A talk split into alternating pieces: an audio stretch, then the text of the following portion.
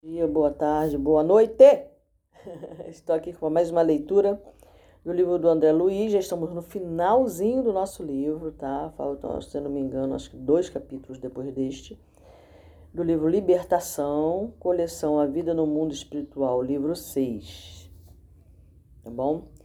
Então, é, nós vimos aí né, todo o trâmite, tudo que Gúbio fez para poder abrir o caminho dele para ele chegar até Margarida, né, que fora a filha dele em outra encarnação, para ajudá-la aí dessa obsessão que ela estava sofrendo, muito séria, muito forte, que poderia até levá-la a óbito. Né? Essa perseguição, né? nem uma obsessão pura e simples, era uma perseguição a partir de Gregório. Então, nós lemos aí até agora tudo que o Gúbio fez, né, para poder conseguir chegar até Margarida, né? E quantas pessoas ele ajudou, né? Tantos, quantos inimigos, não necessariamente de Margarida, né? Porque Saldanha não era inimigo de Margarida, era inimigo do pai de Margarida, mas aceitou a incumbência de Gregório de ser o subchefe, digamos assim, é, dessa empreitada de obsidiar esse ser humano encarnado até o ponto de levá-la à loucura e ao óbito, né? sendo que Gregório dirigiu uma colônia infernal. Tá? É isso.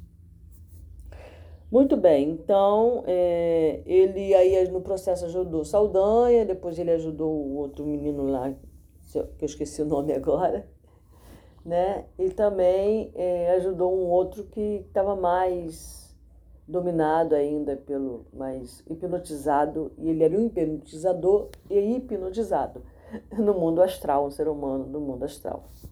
Tá bom? Então vamos agora à assistência fraterna. Muito bem, aí na última leitura nós vimos que uma das médiums servidora da casa, aliás, a médium servidora da, da, da casa, que era uma, uma família, né, que fazia uma reunião, e a mulher do dono da casa, eh, ela tinha um problema seríssimo de possessividade. Que é, né, a gente costuma falar sobre, sobre é, obsessão, possessão, a gente fica é, preocupado, querendo saber o que, que vem assim, uma possessão espiritual, né? Então, é, esse nome possessivo, né? Já tem nome possessão, você acha que você tem posse de alguém, né? Então, essa, essa esposa dele, né, ela se considerava dona, ela tinha posse do marido, né? Que se a gente dá um nome aqui, nesse lado, de ciúmes. Né? Então, ela era extremamente ciumenta. E isso era um grande calcanhar de Aquiles para ela, né? Aí dois, é, eu chamo de mentadores, né? é, viram esse ponto fraco, né? E ela como uma médium. Então, ele, ele, a intenção deles, ao se aproximar dela, foi minar a força dela como médium. Então, ela era uma médium atormentada. Mas ela fazia o trabalho dela. Quando ela estava em trabalho a favor da espiritualidade, ela fazia muito bem feito, né? Porque se o, a espiritualidade for procurar pessoas perfeitas na Terra para fazer o trabalho de mediunidade, amigo, coitados, né? Não vão encontrar, porque todos, todos nós que estamos aqui estamos em evolução. Estamos aqui porque não somos absolutamente perfeitos em nada. Alguns espíritos que estão aqui já evoluíram mais do que outros e a minoria trabalha em prol da humanidade sendo que já poderia estar em outro local, em outro planeta, em outro, outra dimensão, sei lá como você queira chamar. Bem mais elevada, né, em outro planeta mais elevado do que este, e não está aqui ainda, né, nesse planeta de provas e expiação, que ainda está em evolução dolorosa, uma evolução dolorosa, dolorida, né, muito dolorosa para esse planeta, nossa vivência aqui, né. A gente destrói ele assim, sem dó nem piedade, né? E viemos aqui basicamente para aprendermos a amar incondicionalmente, mas está difícil, né? Muito difícil, meu. Bom, enfim, gente. É isso então, aí nesse pé que nós estamos.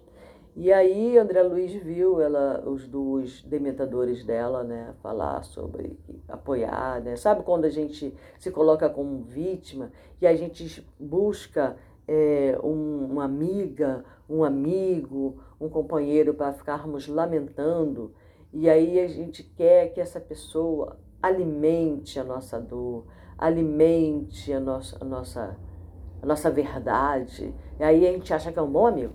Nossa, alimenta me, né? Me alimenta, alimenta minha dor, alimenta, é, concorda plenamente com tudo que eu falo, né, etc. Aí se você tem um amigo sincero, verdadeiro, ele não vai alimentar isso. Vai falar, não, fulano, não é assim. Não vai dar, é, dar tapinha nas costas. Ele vai te falar que você está se colocando como vítima, que não é necessário você fazer isso. Não vai ficar a seu favor, no errado né, na, na escolha é, é, equivocada, tá bom? Então vamos lá. Então nós estamos nesse pé aí, assistência fraternal.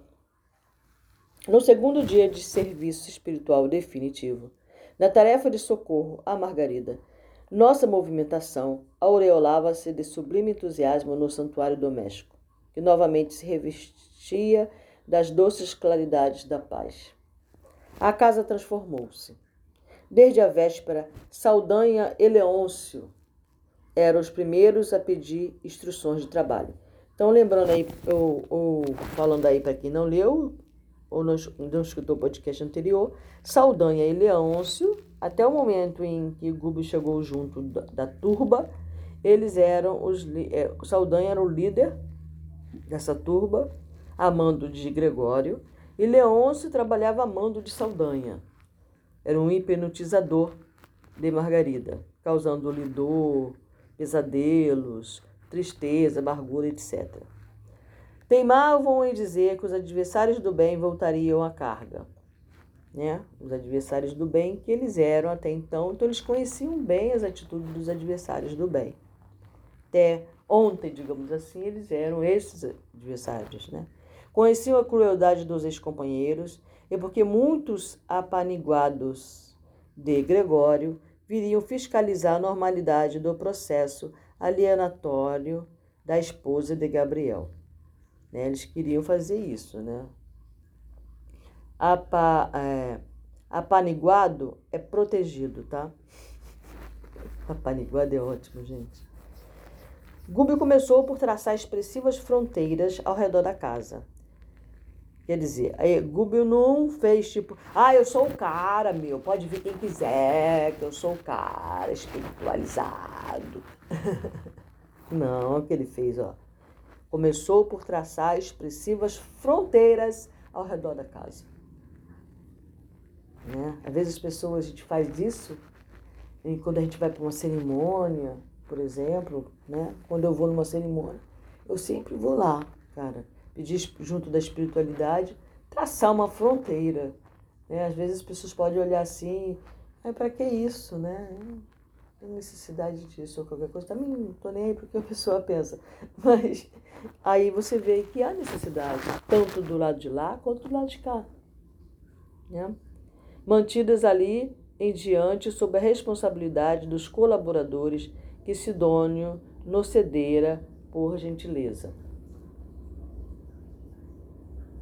Enquanto aprestávamos a defensiva, o jovem casal louvava a alegria que lhes retornara aos corações. Né? Então você vê aí a necessidade de fazer uma proteção espiritual quando você vai abrir um campo, seja ele qual for, tá? Qual for. Quando eu vou fazer aqui o meu rapé, quando eu vou fazer aqui, acender uma vela e fazer minhas orações, tenho que fazer uma oração de defesa, um pedido, uma oração de defesa. E se eu sentir que o ambiente não está muito bom, fazer sim uma defumação, pode ser com alecrim. E o que é uma defumação? Queimar um alecrim e sair fazendo oração, a oração que você tiver fé nela, e sair rodando na tua casa fazendo a sua oração. Entrando pela esquerda da tua porta e rodando todo o ambiente e saindo pela direita e fazendo oração, jogando aquela defumação, que vai criar um campo elétrico de proteção na tua casa, no teu ambiente, onde você vai fazer sentar e ler um livro, ler uma Bíblia, ler um, Badagavita, seja o que for. Bom, se você ler o Badagavita, é bem provável que você já faça isso. Pode bater a sineta. Então, tudo isso vai trazer uma a espiritualidade e vai estar ali protegendo de invasores o ambiente ao qual você se encontra. Tá bom? Margarida sentia-se leve, bem disposta rendia graças ao Eterno pelo, entre aspas, milagre com que fora contemplada. O esposo formulava mil promessas de trabalho espiritual, com júbilo de neófito, embriagado de sublime esperança. Com o júbilo do neófito, que esquecer neófito, pessoa que acaba de receber o batismo, novato, principiante. Com o júbilo do principiante embriagado de sublime esperança. Do nosso lado, porém, as responsabilidades passaram a crescer. Atendendo às determinações de Gúbio, Saldanha dirigiu-se ao interior da casa e, trou e trouxe, por influência indireta, velha serva encarnada, que espanou móveis, bruniu adornos e abriu as janelas, dando passagem a vastas correntes de ar fresco. O prédio como que se reconciliava com a harmonia, as medidas referentes à limpeza prosseguiam adiantadas quando vozes ásperas se fizeram ouvir, partidas da via pública. Elementos da falange gregoriana, né? Então, eles foram lá, chamaram a, a, a serva ali da casa, né? A pessoa que servia a casa, para ela abrir casa, né? Aí fez, é, quer dizer, ele fez a proteção espiritual e depois ele chamou a, a pessoa que cuidava da casa para espanar, limpar, varrer, abrir as janelas, isso aí é o que a gente tem que prestar atenção na leitura, sabe? Como que a gente faz? Não precisa perguntar a ninguém, tá tudo aqui, né? É... Elementos da falange gregoriana gritavam por Saldanha, que compareceu junto de nós, desapontado e algo aflito, né? Ele acreditava muito no poder do mal, né? Nosso instrutor paternalmente lhe recomendou: Vai, meu amigo, e mostra-lhes o novo rumo. Tem coragem e resiste ao veneno fluido da cólera. Use a serenidade e a delicadeza.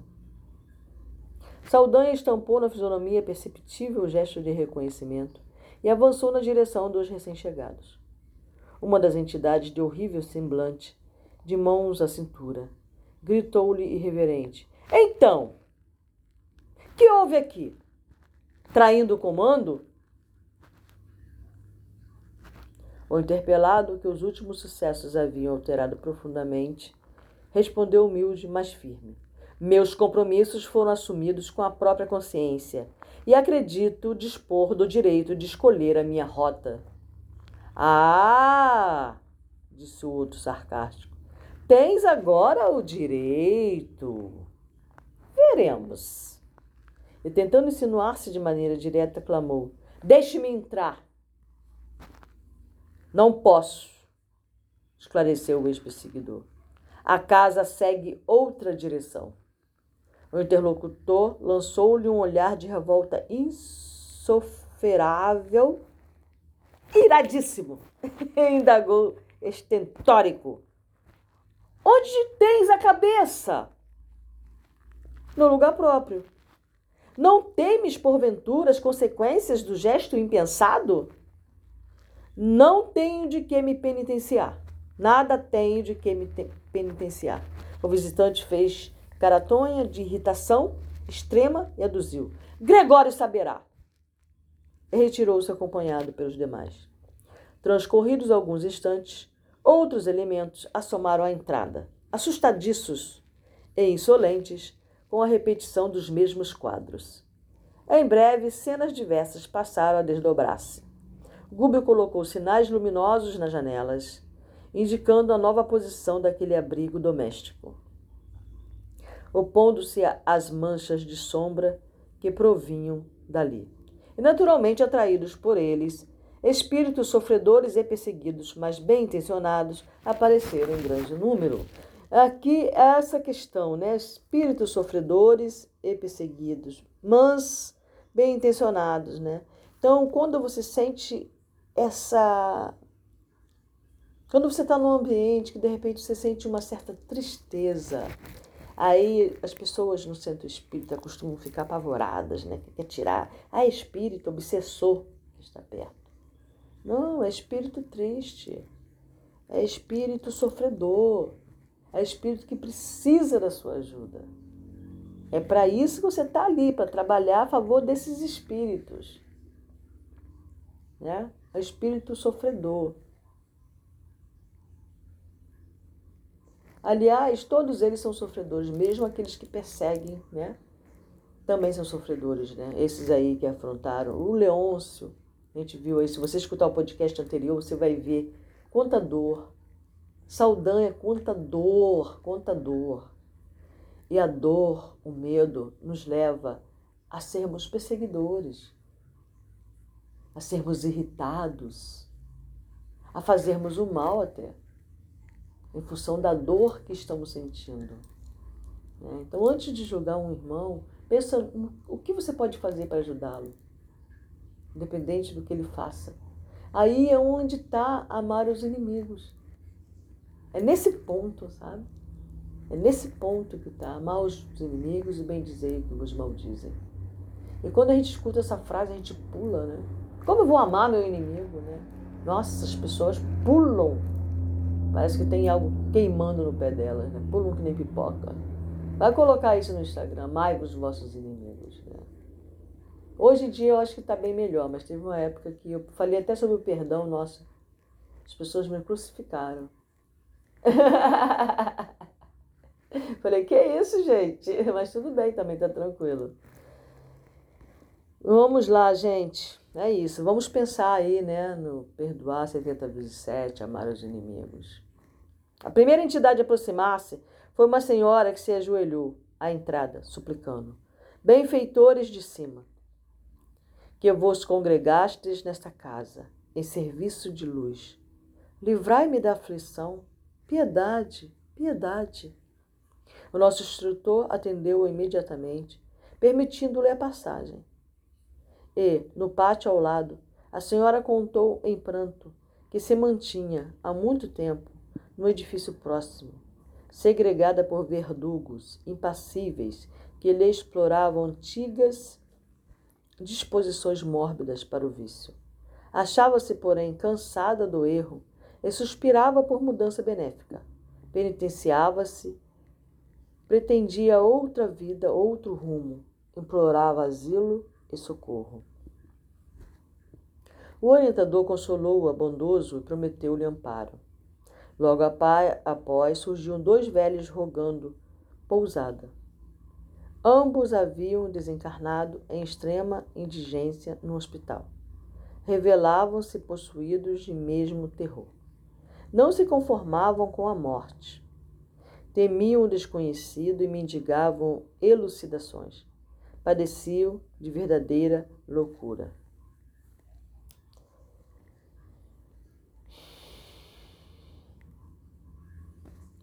Curiosa dama compareceu pedindo providências contra espíritos pervertidos. Aí ele está falando dos espíritos né, tristes e perseguidos que apareceram na casa, né? Pedindo guarida, pedindo força, pedindo Curiosa dama compareceu pedindo providências contra espíritos pervertidos e perturbadores, que em grande bloco lhe não permitiam aproximar-se do filho, instigando-o à embriaguez. Outra vez solicitar recursos contra os maus pensamentos de um espírito vingativo que lhe não dava ensejo à oração. A corrente dos, pe dos pedintes, contudo, não ficou aí.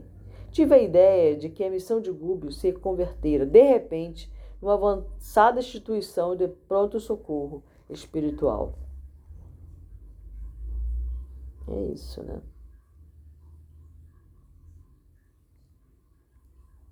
Dezenas de criaturas desencarnadas, sob regime de prisão aos círculos inferiores, alinhavam-se agora ao lado da residência de Gabriel sob a determinação de Gúbio, que dizia aguardar a noite para os serviços da prece em geral. A espiritualidade, né? Gúbio, especialmente, gosta muito de trabalhar à noite, né? À noite. Quando não tem mais o sol. Porque, porque à noite? É, quando nós trabalhamos, né? Porque o Gúbio trabalha também com os desencarnados, né? Oh, desculpa. trabalha com os encarnados. E nós encarnados temos o que é chamado ectoplasma. Esse ectoplasma do corpo humano encarnado, ele é extremamente, ele é usado o tempo todo para ajudar esses espíritos aí, que ele, a qual ele falou, sofredores, né?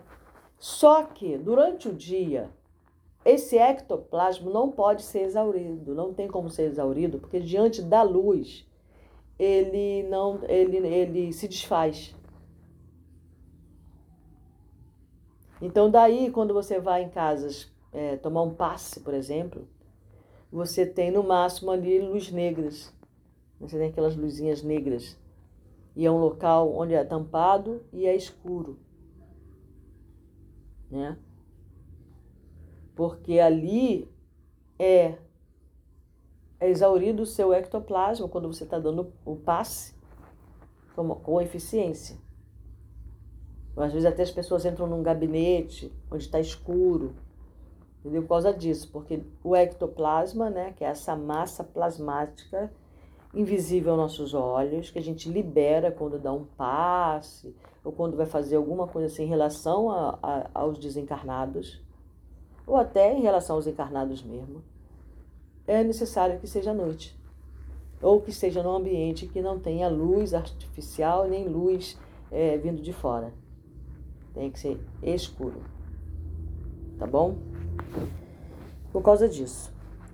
Antes, porém, que o dia expirasse, começaram a surgir vários elementos da falange de Gregório, afirmando-se dispostos à renovação de caminho. Aí se espalhou a notícia né, sobre a renovação do Saldanha, que era um perseguidor cruel, que era o comandante deles, praticamente. Né? Procediam da própria colônia que visitáramos. E um deles, com um grande assombro para mim, foi claro na anunciação, na enunciação dos propósitos que se achava inspirado. Salvem-me dos juízes cruéis, suplicou, emocionando-nos pela inflexão de voz. Não posso mais, não suporto por mais tempo as atrocidades que sou constrangido a praticar soube que o próprio Saldanha se transformou. Eu não posso persistir no erro.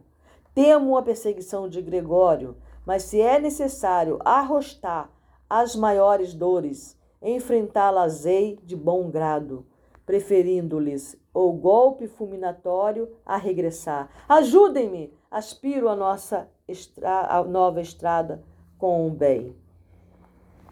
É isso, né? O que, é arrostar, né? Vamos dar uma paradinha aqui. Fazer, encarar sem medo. É arrostar. Preferindo-lhes o golpe fulminatório a regressar. Apelos como este foram repetidos muitas vezes, enfileirando os sofredores de intenções nobres e retas que nos alcançavam no vasto recinto de que dispunhamos, nosso instrutor recomendou que eu e Eloy nos colocássemos à disposição deles, ouvindo-os com paciência e prestando-lhes a assistência possível, a fim de se prepararem mentalmente para as orações da noite. Confesso que me senti à vontade. Dividimos-nos então em dois setores distintos. Organizei os irmãos que me cabia atender em assembleia assembleia fraternal. Contudo, em vista de os necessitados continuarem chegando, de espaço a espaço, era imperioso abrir novos lugares no extenso grupo dos ouvintes. Muitas entidades em desequilíbrio lá fora reclamavam acesso, pronunciando rogativas comovedoras. Todavia, o nosso orientador aconselhara fosse a entrada primitiva dos espíritos que se mostrassem privativa, desculpa nosso orientador aconselhara fosse a entrada privativa dos espíritos que se mostrassem conscientes das próprias necessidades. De há muito aprendera que uma dor maior sempre consola uma dor menor. E limitava-me a pronunciar frases curtas para que os infelizes ali congregados encontrassem reconforto uns com os outros, sem necessidade de doutrinação da minha parte.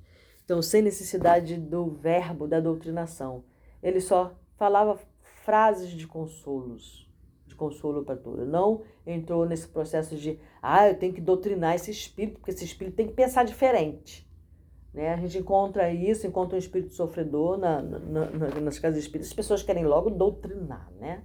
São os doutrinadores. Não, tem que saber o momento de fazer um, digamos, até um sermão, e o momento de simplesmente falar frases de consolo, né? Às vezes é só isso que a pessoa precisa ouvir, né? Ela não precisa ouvir uma doutrinação.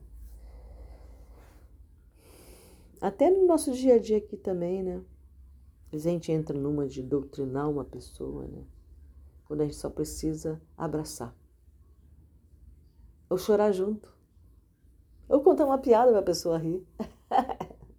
Fazer alguma graça, sabe? Sem ser debochado, né? Ajudar a pessoa a mudar aquele aquele clima. Né?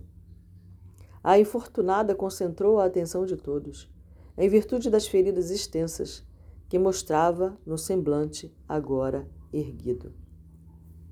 Ai de mim, começou penosamente. Ai de mim, a quem a paixão cegou e venceu, transportando-me ao suicídio. Mãe de dois filhos, não suportei a solidão que o mundo me impusera com a morte de meu marido tuberculoso.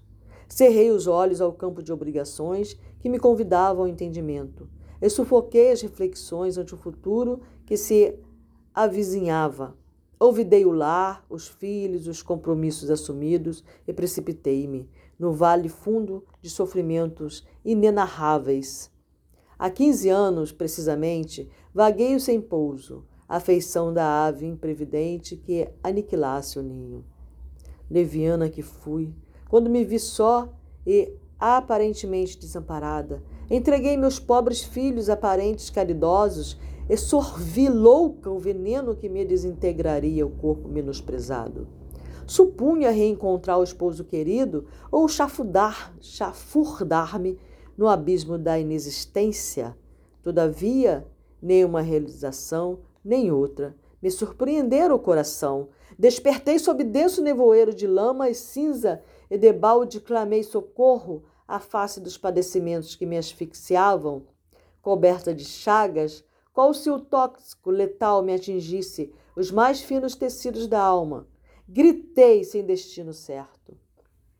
A essa altura, por que emotividade lhe interceptasse a voz, interferi perguntando, de modo a fixar o ensinamento e não conseguiu retornar ao santuário doméstico? Ah, sim, fui até lá, informou a interpelada, tentando dominar-se. Mas, para acentuar minha angústia, o toque de meu carinho nos filhos amados lhe confiara aos parentes próximos, provocava-lhes aflição e enfermidade. Ou seja, toda vez que ela tentava tocar os filhos dela, eles ficavam aflitos e doentes.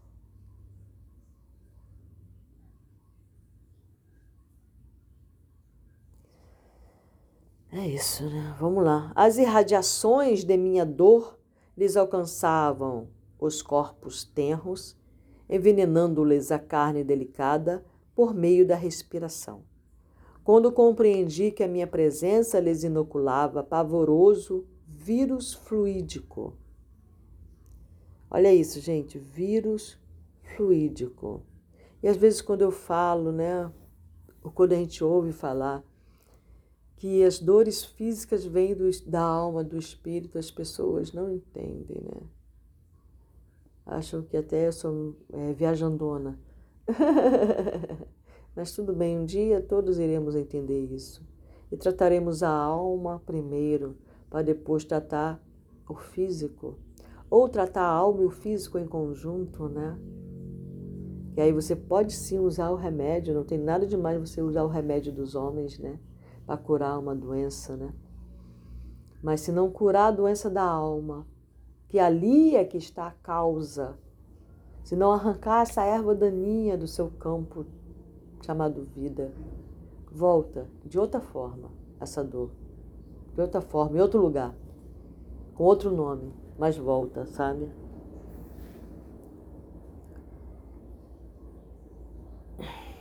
É preferível suportar o castigo. Aí fala, né? Pavoroso vírus fluídico deles fugir aterrada. É preferível suportar o castigo de minha própria consciência isolada e sem rumo a infligir-lhe sofrimento sem causa. Experimentei medo e horror de mim mesma. Desde então, perambulo sem consolo e sem norte. É por isso que venho até aqui, implorando alívio e segurança. Estou cansada e vencida. Convença-se de que receberá os recursos que pleiteia por intermédio da prece. Esclareci, prometendo-lhe a colaboração eficiente de Rubio. É, tem um capítulo num dos livros aí que eu li né, desses seis, que fala muito sobre a prece né, e a importância dessa prece. A pobrezinha sentou-se mais calma, reparando que um dos irmãos presentes buscava salientar-se, no intuito de relatar-nos a experiência de que era vítima, roguei atenção nas palavras que pronunciava. Fitei-o vigilante e notei-lhe o singular brilho dos olhos. Parecia alucinado, abatido. Com a expressão típica da loucura cronicificada, falou aflito. Permite-me indagar? Perfeitamente, respondi. Que é o pensamento? Não aguardava a pergunta que me era desfechada, mas centralizando minha capacidade receptiva no propósito de responder com acerto, elucidei como pude. O pensamento é, sem dúvida, força criadora de nossa própria alma. E por isso mesmo é a continuação de nós mesmos. Por intermédio do pensamento, atuamos no meio em que vivemos e agimos, estabelecendo o padrão de nossa influência no bem ou no mal. Ah, fez o estranho cavalheiro, um tanto atormentado. A explicação significa que as nossas ideias exteriorizadas criam imagens tão viva quanto desejamos? Indiscutivelmente. Indiscutivelmente. Quero fazer. desculpa, gente, estou apertando um negócio aqui. Quero fazer um. Quero fazer então. Que fazer então para destruir nossas próprias obras quando interferimos erroneamente na vida mental dos outros? E é boa pergunta, né? Apesar de ele estar ali alucinado ali com o olho vidrado, mas é uma excelente pergunta, né? O quanto nós influenciamos, né? os nossos irmãos através do pensamento. Quanto você acha que você influencia? Quanto que eu influencio? Que fazer então para destruir nossas próprias obras quando interferimos erroneamente na vida mental dos outros? Foi a pergunta desse sofredor. Auxilie-nos auxilie a apreciar seu caso contando-nos alguma coisa de sua experiência. Pedi com interesse fraternal, para que ele entendesse o que ele estava querendo dizer, né? O interlocutor, provavelmente tocado pelo tom de minha solicitação afetuosa, expôs a perturbação que lhe vagava no íntimo, com frases incisivas, quentes de sinceridade e dor. Fui homem de letras, mas nunca me interessei pelo lado sério da vida no leitor, né? Cultivava o xiste malicioso, né? Xiste é a facécia, a graça, poesia ou canção maliciosa, né? E com ele o gosto da volúpia, estendendo minhas criações à mocidade de meus dias. Não consegui posição de evidência nas galerias da fama. Entretanto, mais que eu poderia imaginar, impressionei destrutivamente muitas mentalidades juvenis, arrastando-as a perigosos pensamentos. Depois do meu decesso, sou incessantemente procurado pelas vítimas de minhas insinuações sutis. Decesso aí, para quem não sabe, é a passagem, tá? Ou se quiser pode chamar de morte. É, você entendeu o que ele fez? Ele era um, um leitor, deixa eu ver aqui. É, eu fui homem de letras, ele era escritor. Né? Eu falei leitor também, né? Fui homem de letras. E ele escrevia é, versos, poesias com tom malicioso, voltado ao, à ação sexual, por exemplo, né? A, a, a volúpia, né? É a, essas coisas assim, a deturpação da, do que é essa energia sexual, né? Nós sofremos tanto com isso, né? Nós achamos tudo muito. Deixa para lá. Bom, vamos lá. Então ele, ele falou que ele está falando aqui é que ele arrastou a perigosos pensamentos né? A perigosos pensamentos a muitos jovens, né? É, não só sexualmente falando, mas daí a fúria, a raiva, coisas desse tipo, porque dependendo da leitura que tu faz, ela vai te levar, é, te trazer pensamentos, lógico, né? Ela vai influenciar seu pensamento, óbvio, né? Não me deixo em paz. Enquanto isso ocorre outras, enquanto isso ocorre, outras entidades me buscam, formulando ordens e propostas referentes a ações indignas que não posso aceitar. Compreendi que me achava em ligação, desde a existência terrestre, com a enorme quadrilha de espíritos perversos e galhofeiros que me tomavam por aparelho invigilante de suas manifestações indesejáveis. Desejáveis. Então, na realidade, ele, como homem de letra, ele escrevia psicografando.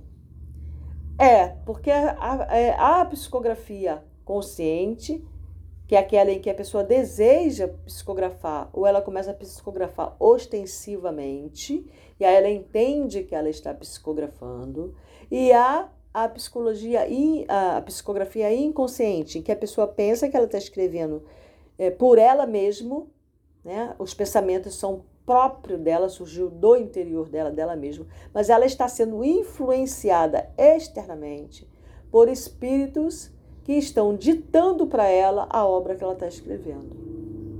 Escritores, é, jornalistas, pessoas, é, tem muito disso, né? Então, na, na realidade, a ma, digamos que a maior parte das escritas são psicografias não assumidas. Não, ah, isso é uma psicografia. Porque se você escrever embaixo que é psicografia, a pessoa já, ah, não, essa coisa espírita, ah, não vou ler não. Né? Mas sendo que ninguém, os pensamentos não surgem do nada, né, querido? Aí eu tive um pensamento assim, do nada. Do nada? Como assim do nada? Veio de algum lugar. Então vamos lá. No fundo, eu mantinha por mim mesmo, no próprio espírito, suficiente material de leviandade e malícia que eles exploraram largamente. Então, aqui é uma outra lição muito interessante, né? No próprio espírito, eu mantinha por mim mesmo, no próprio espírito, em mim mesmo, né? Suficiente material de leviandade e malícia. Né? Eles só encontraram uma brecha e e decodificaram esta malícia, né, essa leviandade que ele tinha no próprio espírito, transformaram isso em palavras, ajudando-o a se tornar um homem de letras, que eles exploraram largamente, adicionando aos meus erros os erros maiores que intentariam debalde praticar sem meu concurso ativo. Acontece, porém, que abrindo meus olhos à verdade, na esfera em que hoje respiramos, ou seja, do lado de lá, em vão busco adaptar-me a processos mais nobres de vida. Quando não sou atribulado por mulheres e homens que se afirmam prejudicados pelas ideias que lhes infundi na romagem carnal, certas formas estranhas me apoquentam o mundo interior, como se vivessem incrustadas à minha própria imaginação. assemelham-se a personalidades autônomos, se bem que sejam visíveis tão somente aos meus olhos. Ramatiz costuma falar sobre isso, né? É, há muito tempo eu li Ramatiz e ele falou sobre os seres artificiais, que são seres criados por nós, seres humanos. Eu já falei isso, acho que em outro livro. Mas procurem saber sobre isso aí no Google, já está muito aberto, né? Falam, gesticulam, acusam-me e riem-se de mim. Reconheço-as sem dificuldade. São imagens vivas de tudo que meu pensamento e minha mão de escritor criaram para anestesiar a dignidade de meus semelhantes.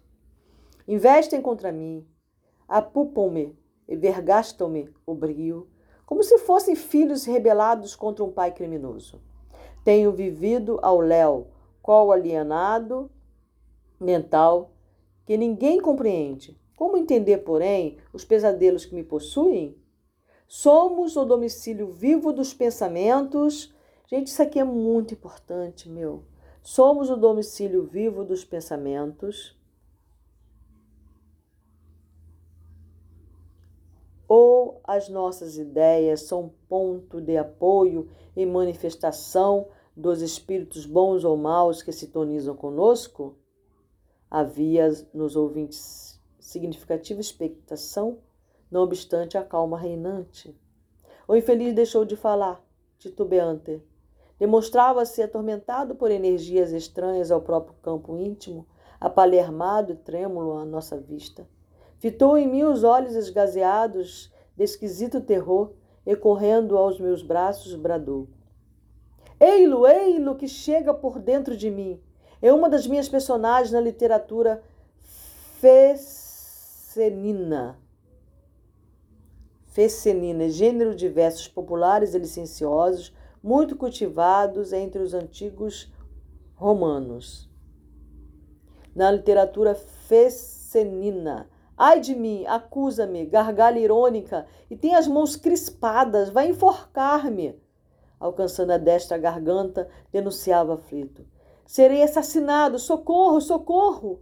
Os demais companheiros perturbados e sofredores ali presentes alarmaram-se desditosos. Houve quem tentasse fugir, mas com uma frase apenas sustei o tumulto que se iniciava, porque aí naquela altura, né, pessoal tudo ia debandar, né?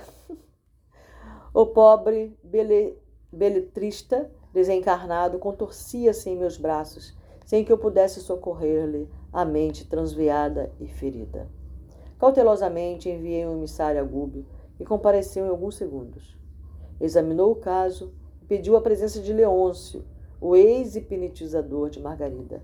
À frente do recém-chegado, indicou-lhe o doente em crise e falou-lhe e falou peremptório, mas bondoso. Opera, aliviando. Eu? Eu? Falou convertido um tanto palermado. Merecerei a graça de transmitir alívio? Gube, no entanto, obtemperou sem hesitar. Serviço construtivo e atividade destrutivo constituem problema de direção.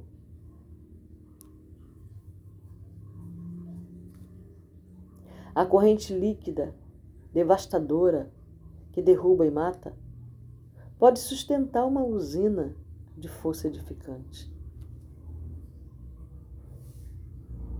Em verdade, meu amigo, Todos somos devedores, enquanto nos situamos nas linhas do mal. É imperioso reconhecer, contudo, que o bem é nossa porta redentora.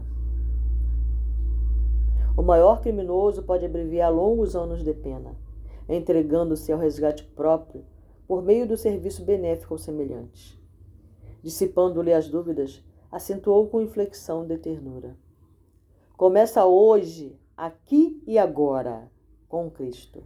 Em tua determinação de ajudar, esconde-se a solução do segredo da felicidade própria. Leôncio não mais vacilou. Magnetizou o enfermo dementado, que poucos minutos depois silenciou em profundo repouso. Médium é médium. No mal, ele é um dementador. No bem, ele é um penutizador, um magnetizador. Desde esse instante, o ex-perseguidor não mais me abandonou nas experiências do dia, desempenhando as funções de excelente companheira. A Assembleia, porém, crescia de hora a hora. Entidades de boa intenção buscavam-nos sequiosas de paz e esclarecimento. Mas, francamente, doía-me observar tanta ignorância além da morte do corpo. A ignorância é essa que André também teve, né? Sofreu, né? Na maior parte dos presentes não surgiu o mais leve traço de compreensão da espiritualidade.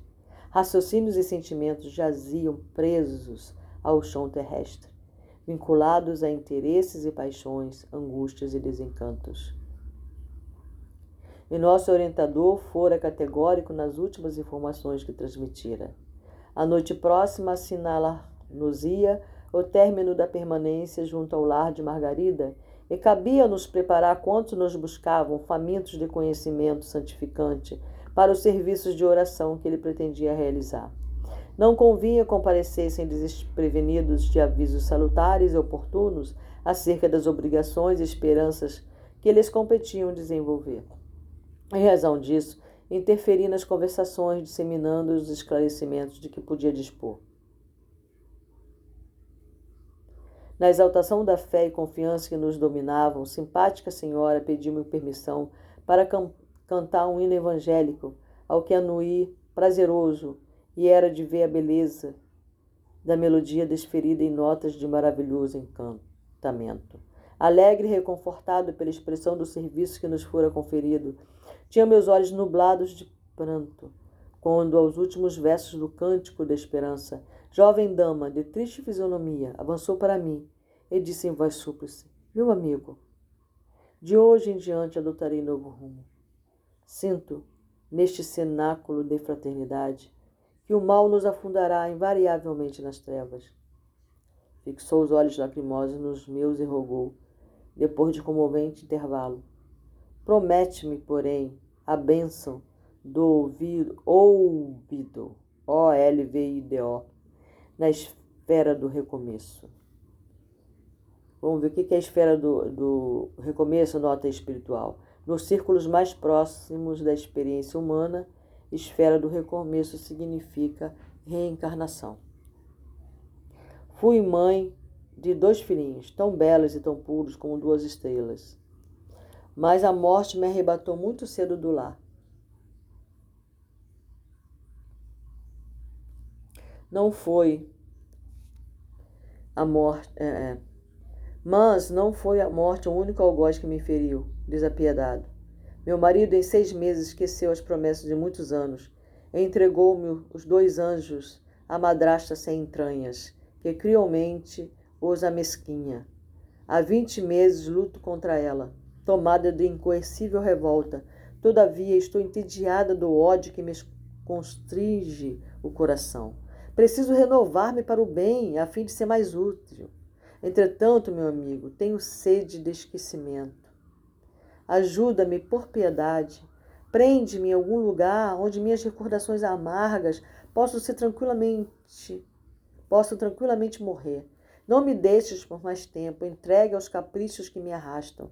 Minha inclinação ao bem é insignificante réstia de luz no seio da noite do mal que me envolve.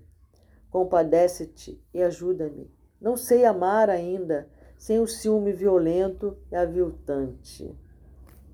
Entretanto, não ignoro que o Mestre Divino se entregou à cruz em extrema renúncia.